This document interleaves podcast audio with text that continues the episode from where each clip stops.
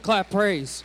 Yeah, is anybody thankful that we serve the King of Kings and the Lord of Lords? I- I'm just wondering, is there anybody in this house that's grateful that Jesus is King? Hey, hallelujah. Hallelujah. It's hard to believe that my family and I have been here at this church for 20 years. I know a lot of you didn't attend our church when we first got here, but I was about this big when we first got here. And now I've grown up here my whole life. I was so small when we moved here, I don't ever remember living what my family and all what my family and I call back home. Being at this church is all I've ever known.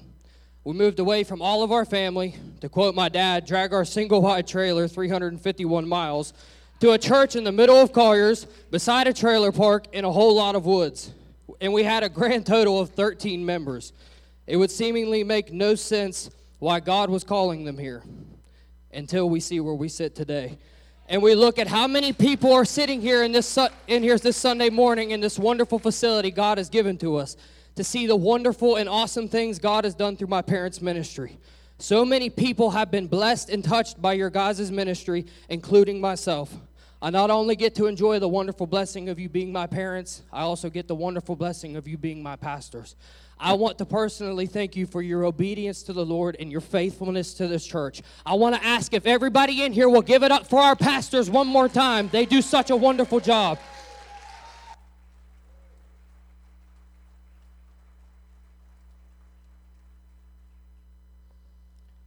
Now, before I get started on my message this morning, I just want to say that it is such an honor to be behind this pulpit again. If I'm being honest, I really didn't think I'd be up here again so soon, especially on a special day. I am incredibly honored that the Lord laid it on Sister Alicia's heart to ask me to do this. And on this joyous day of celebration, I've come here with a word of encouragement. I've titled the message I'm bringing forth, God is so good. I'm going to be giving you six points on how good God is that the Lord has laid on my heart to share with you. I'll be reading a lot of different scripture throughout this message, so I'm not going to have you stand for the reading of the word. My first point to you this morning on how good God is is He's a God who cares. Luke 7 47 and 48 says, I tell you, her sins, and they are many, have been forgiven. So she shows me much love. But a person who is forgiven little only shows little love. Then Jesus said to the woman, Your sins are forgiven. Most of you probably know this is the woman with the alabaster jar. If you don't, let me lay a frame for you real quick. One of the Pharisees invites Jesus over to his house for dinner, so Jesus goes over to eat. And the Bible says a certain immoral woman heard he was there, so she goes to see him. She takes a beautiful alabaster jar filled with expensive perfume and she kneels down at Jesus' feet and begins to weep. As her tears fall on his feet, she wiped them off with her hair. She then begins to kiss and anoint his feet with the perfume. Then the Pharisee who had invited Jesus saw this and thought, if only he knew what kind of woman was touching him, she's a sinner. Jesus then answers his thoughts with a story, and that story leads to the verses I read to you. I say all of that so I could point out to you something that the Lord showed me while I was reading this text. As Jesus is speaking to the Pharisee, he says aloud that her sins are forgiven. I want to note that that one was sufficient. He didn't have to say it again. But then the Bible says he took the time to say it to her another time. He spoke to her directly. He did this purposely to let her know that she was loved, that she was forgiven, and that she was important. I don't know if I'll be the only honest Christian in here this morning, but I know what it feels like to have many sins, to have that burden on my back, and it is a heavy load. Then all of a sudden, I get the opportunity to throw myself at Jesus' feet. And while I'm there, my past starts yelling things in my ear, trying to get my attention. All of my present problems trying to break me down and get me to give up. And I begin to weep, just like this woman, expressing all of the brokenness and heartache in the only way I know how. But then Jesus gets my attention. And Jesus begins to talk to me. And he overlooks all of my mess, all of my mistakes, all of my flaws, and he takes the time to tell me I'm important to him, that I'm loved and that I'm forgiven. And all of a sudden, all of that weight is lifted. Hey! And I don't know who, but God sent me here to remind somebody that you are forgiven, you are loved, and you are important. Just look at what Jesus says in Luke 12 and 7. And the very hairs on your head are all numbered. So don't be afraid. You are more valuable to God than a whole flock of sparrows. Do you know the difference between counted and numbered? Say you go to the fair. There's going to be a person there that knows there's 850 jelly beans in that jar for you to guess how many's in there. That's counted. When the Bible says that your hairs are numbered, he knows this one is 525, this one is 850. God cares so much for us, he's taking the time to number each one of our hairs. Don't let that devil lie to you. You are important. Hallelujah.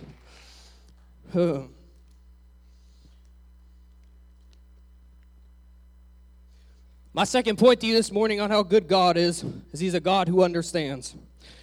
Hebrews 4 15 and 16 says this This high priest of ours understands our weaknesses, for he faced all the same testings we do, yet he did not sin.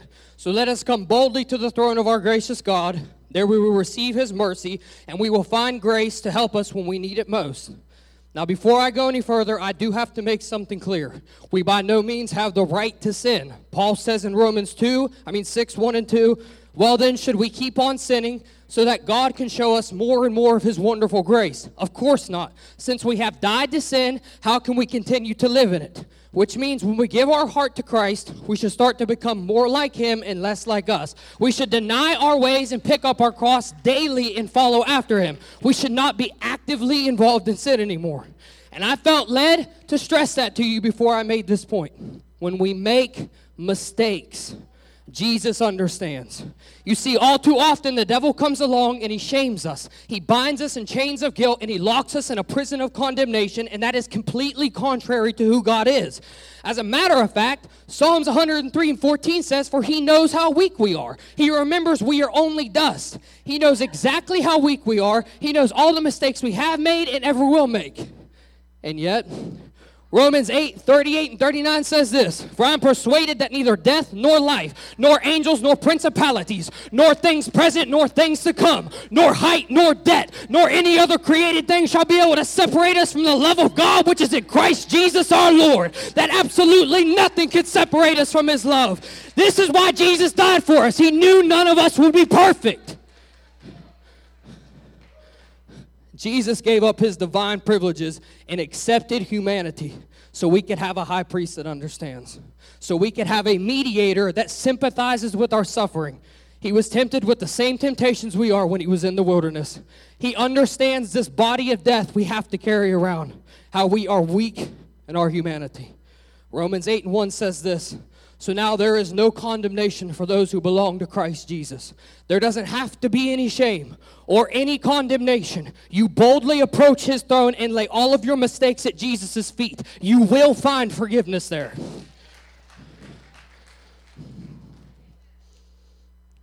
My third point to you this morning on how good God is is he's a God who is omnipresent, which means he is present everywhere at all times.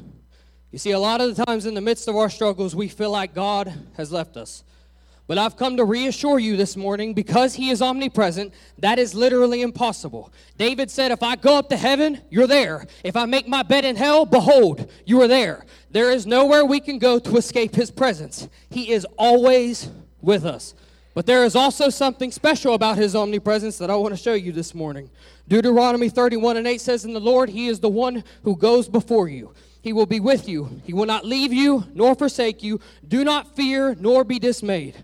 And what I'm trying to tell you is this it is great comfort to know that I can't escape his notice, that there is nowhere in existence that he can't find me. But that is only great comfort to me because of what this verse teaches me. It wouldn't comfort me any to know he's always here, but only watching. No, this verse teaches me that he is also involved and active.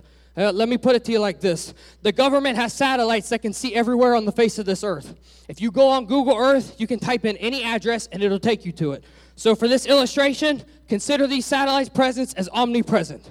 They can see my house, your house, some random person's house in China, Alaska, and Brazil. They can see everything. They are always watching. But just because they can see everything does me absolutely no good. That benefits me none in the slightest. You see, God is omnipresent and can see everything. He is always watching.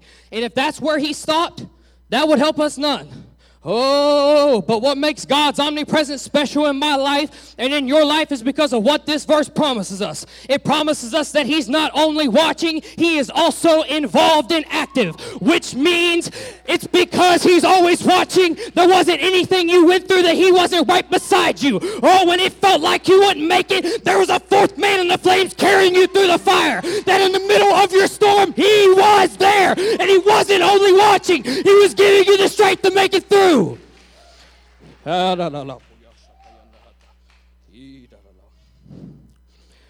And listen, I know better than anybody.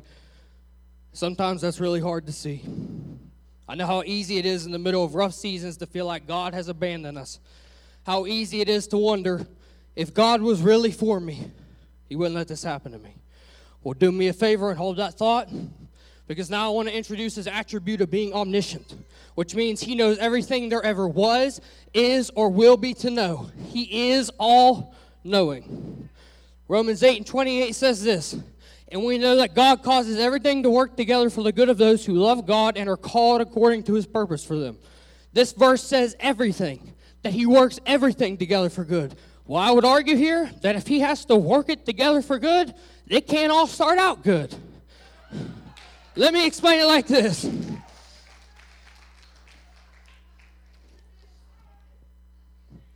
If I set out salt, pepper, and eggs, what would you think I was about to do? You think I was going to cook something, right? You'd never think I'm about to crack open some raw eggs and start drinking them like I'm Rocky Balboa or dump salt in my mouth. You would think I'm going to put those eggs in a bowl and, and, and stir them up. And when I start to stir them up and I put them in a skillet and I fry them up, I do love scrambled eggs. And what I'm trying to tell you is this I know this experience wasn't good, and neither was this one. And I know this one really hurt you. Good grief. And I know you wish you wouldn't have allowed you to go through those things. But he sees something you don't. Because he's omniscient, he can see the end of a thing before it even begins. So he's going to allow you to go through it because he knows you're going to gain something from it that you could not have gained any other way. The events separately might not be good by themselves, but he sees how he's going to be able to take all of those bad experiences and work them together for good to mold and shape you into the person he wants you to be. Isaiah 43 and 2 says, When you go through deep waters, I will be with you. When you go through rivers of difficulty, you will not drown. When you walk through the fire of oppression, you will not be burned up. The flames will not consume you. Second Corinthians 4 8 and 9 says, We are hard pressed on every side, yet not crushed. We are perplexed, but not in despair. Persecuted, but not forsaken. Struck down, but not destroyed. I want you to make no mistake about who He is. He is the Alpha and Omega, the beginning and the end, the author and the finisher, the one who was, the one who is, and the one who is yet to come. And what I'm trying to tell you this morning is this this. We are all going to go through some stuff. Jesus says in John 16 and 33 that in this world we will have tribulation. But through it all, he knows it will not overtake us because he has promised to never leave nor forsake us. And he is now taking all of what we go through and working it together for our good. Hallelujah. God is so good.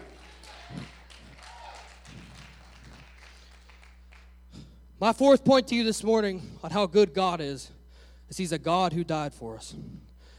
1 John 4 9 and 10 says, God showed us how much He loved us by sending His one and only Son into the world so that we might have eternal life through Him.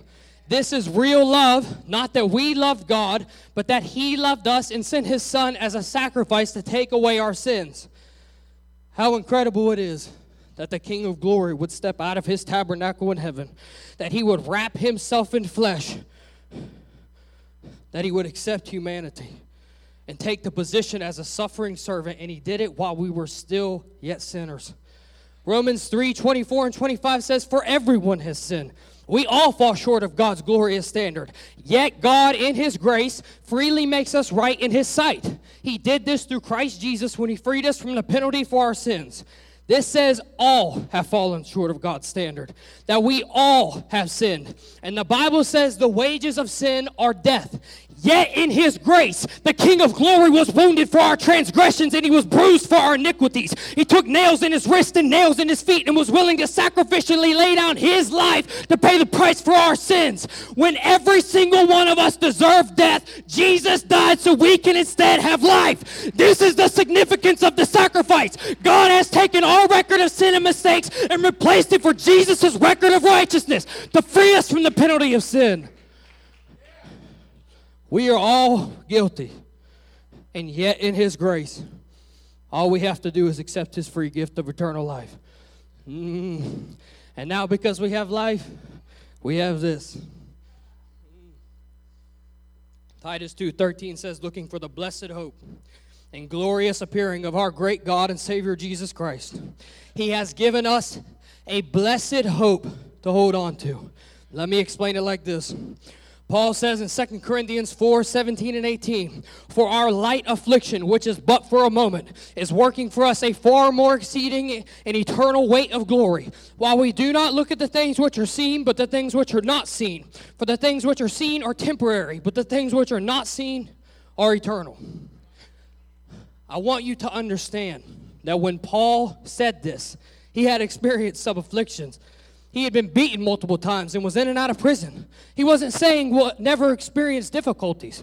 What he was saying is everything we could possibly go through is working towards giving us something that vastly outweighs all of our troubles. In other words, everything we go through is but a light affliction in comparison to the eternal glory we shall receive. Jesus has given us a blessed hope that allows our eyes to always be fixed on what's unseen. That's a peace that surpasses all understanding. You better hear me good. You better hear me good this morning that the Bible says we are heirs to the kingdom of God. What comfort it is to know we have a home far beyond the sky, a home where there is no pain, a home where there is no sorrow, there are no more tears. Sickness doesn't exist. Satan has been locked up. Sin has been conquered. We get to live in paradise for all eternity because of what Jesus did for us. That is the blessed hope. Uh, my fifth point to you this morning, and this one gets me fired up.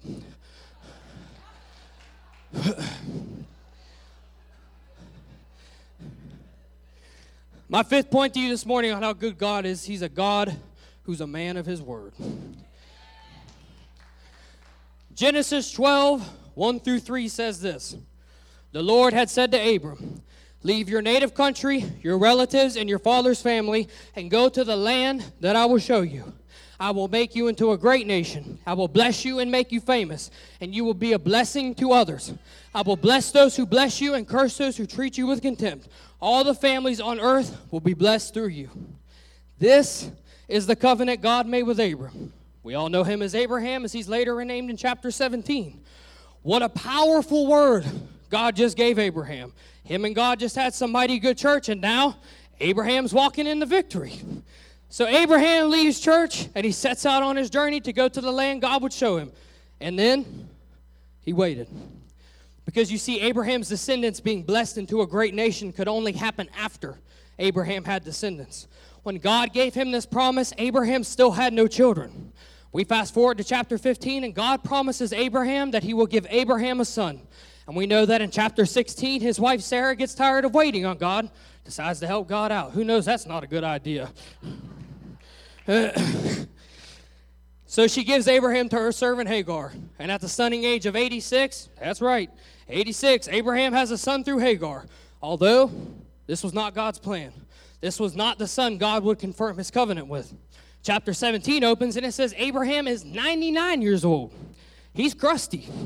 And when God appears to him again, promising him a son through his wife Sarah, the son God promised Abraham in chapter 15. This is, this is the one when he appears to him when he's 99 years old.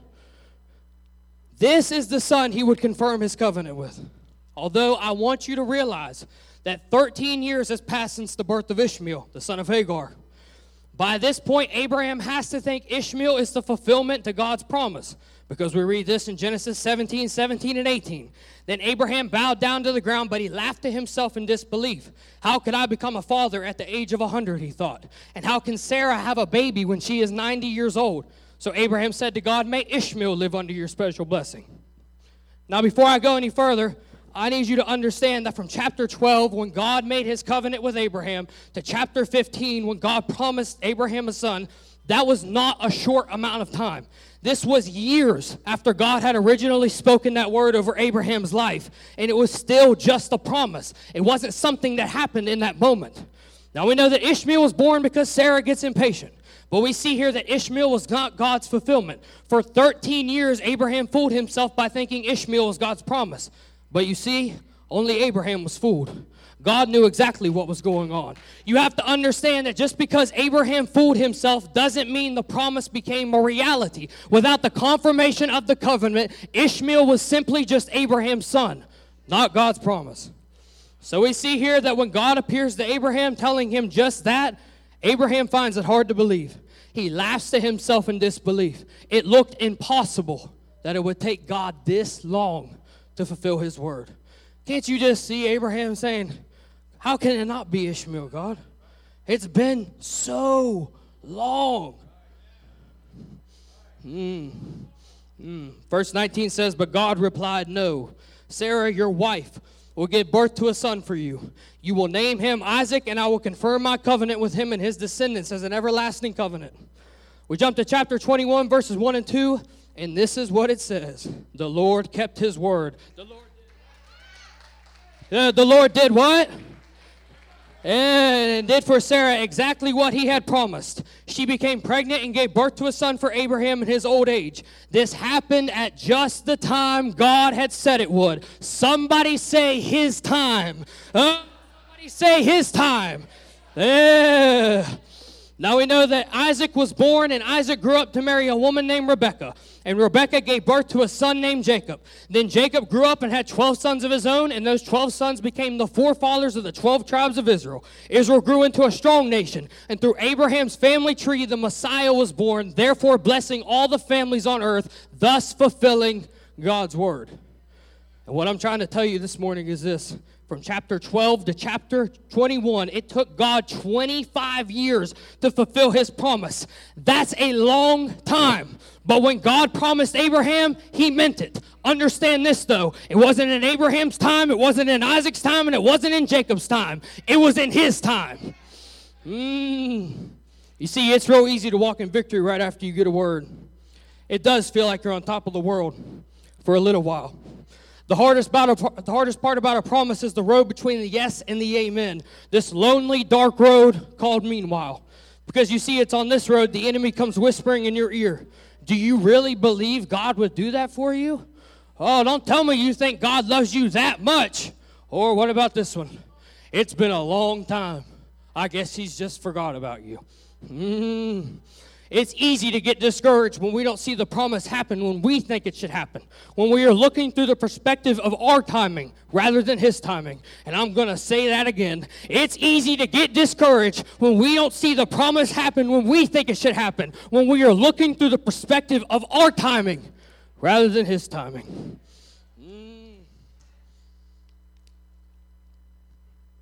I'm going to talk to someone today that God has spoken a word over your life and you feel like it's taken a long time. You feel like God has forgotten about you.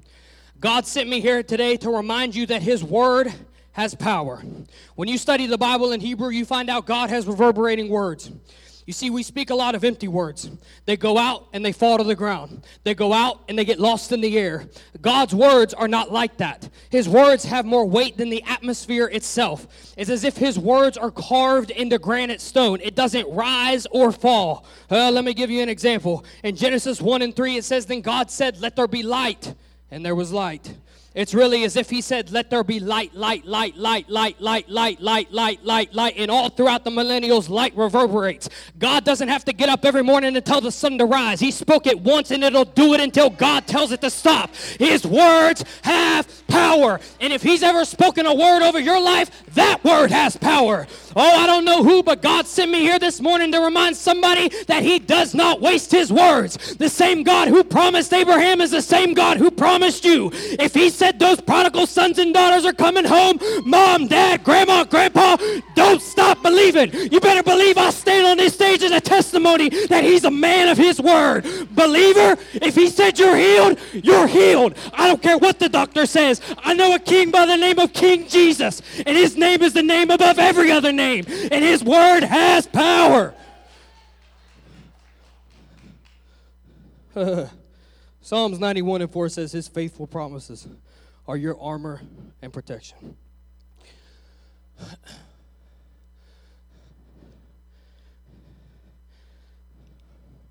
It's your armor and protection. I went through the, the worst season of my life recently. Uh, this, this isn't planned. I, I, I feel the Holy Spirit tell me to tell you that this is where I got this from so you can understand that this has power.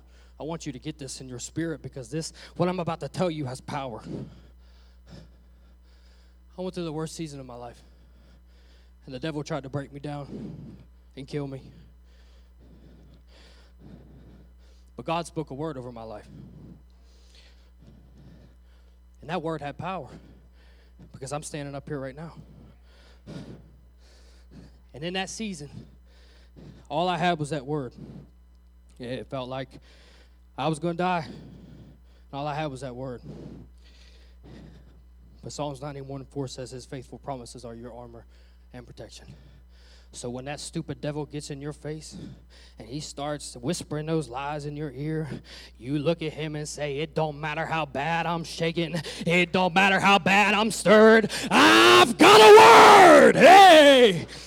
If you can get that down in your spirit, nothing will shake you. That devil can come whispering all he wants, and you'll keep putting one foot in front of the other, saying, You know what, devil? You're right. It has been a long time, and I am tired, but I know in whom I have believed, and when he said it, he meant it. Oh, listen, I know your legs are tired from all that walking and you feel like the promise is never going to happen. But our God is a good covenant keeping God. He does not waste his words. I know this has been a hard road to travel and I know the enemy has been in your face. But you listen to me, son, and you hear me, daughter. I don't know how and I don't know when. But if he said it, he meant it. Oh, all his promises are yes and amen. Every single last one of them. So when that stupid devil gets in your face, uh, you square yourself up to him and say, You hear me, devil? I've got a word. Hey, when he speaks a word over your life, you hold on to it. He is faithful to his promises. Even when it looks impossible, don't give up. Don't stop believing. If he said it, he meant it. It's just in his time. Uh, Matthew 19 and 26 says, Jesus looked at them intently and said, Humanly speaking, it is impossible. Mm. But with God, everything is possible. Everybody turn to your neighbor and say, It's possible. Uh, it's possible. My final point to you this morning on how good God is He's a God who is omnipotent, which means He is all powerful. John 20, 14 through 16 says, She turned to leave and saw someone standing there. It was Jesus. She didn't recognize him. Dear woman, why are you crying? Jesus asked her, Who are you looking for? He thought he was, she thought he was the gardener. Sir, she said, if you have taken him away, tell me where you have put him, and I will go get him. Mary, Jesus said. She turned to him and cried out, Rabboni. Mm. This was right after Jesus was resurrected. Mary Magdalene was the first person Jesus appeared to. Mary and Jesus were not strangers. Jesus had driven seven demons out of Mary. She was an early follower of Jesus, which means she saw him perform many miracles. She had walked with Jesus, she had talked with him. She knew exactly who Jesus was and what he could do. And even so, this event that took place looked impossible. It didn't make logical sense that Jesus could raise himself from the dead. It looked so impossible, she didn't even recognize it was him when he was standing right in front of her. Oh, but everybody looked to your neighbor and say, but with God. It doesn't matter how humanly impossible your situation looks. Doctors will tell you it's impossible, it'll never get better. You can lose your job and have no idea how you're going to pay your bills and feed your family. People will tell you your marriage is over, there's no point in hanging on. You can be heartbroken from watching your kids be strung out on drugs and be in and out of jail. And it's in these hard and impossible situations we often lose sight of who God is. Yeah, well, this morning I've come to remind you who He is. He's a God who works outside the realm of logical sense. He's not bound by the laws of science and physics. He can bend any law He wants to and show up up and show off at any time and any place. He is sovereign and in control. He's a God who's unshakable, incomprehensible, unstoppable, indescribable. He is the great God, Jehovah. Hey! If he did it once, you better believe he'll do it again. If he sent angels to shut the mouths of lions to protect Daniel, don't tell me he won't provide for your family. Oh, if he parted the Red Sea so Israel could escape on dry ground, don't tell me he can't make cancer fall out of a body. If he made dry dead bones become living beings, don't tell me he can't revive that dry dead marriage. If he can resurrect himself from the dead, don't tell me he can't bring those prodigal sons and daughters home. You better listen to me and listen to me good this morning. This verse doesn't say some things, it doesn't say most things, it says everything. My God is able to restore, heal, and deliver anything he wants to. He is omnipotent. Ah, God is so good. Hallelujah.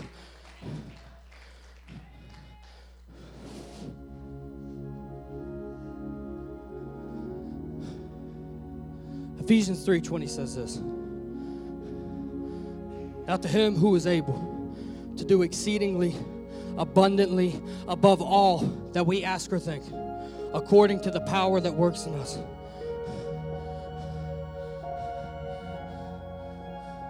To him who is able. To him who is able to do exceedingly abundantly above all that we might ask or think.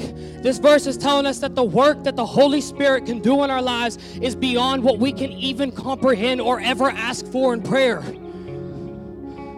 I'm not going to stretch this out, but this message was for somebody.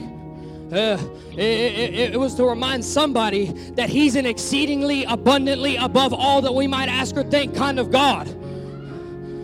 He is absolutely able to restore heal, and deliver anything He wants to. Whatever your it is, it's possible.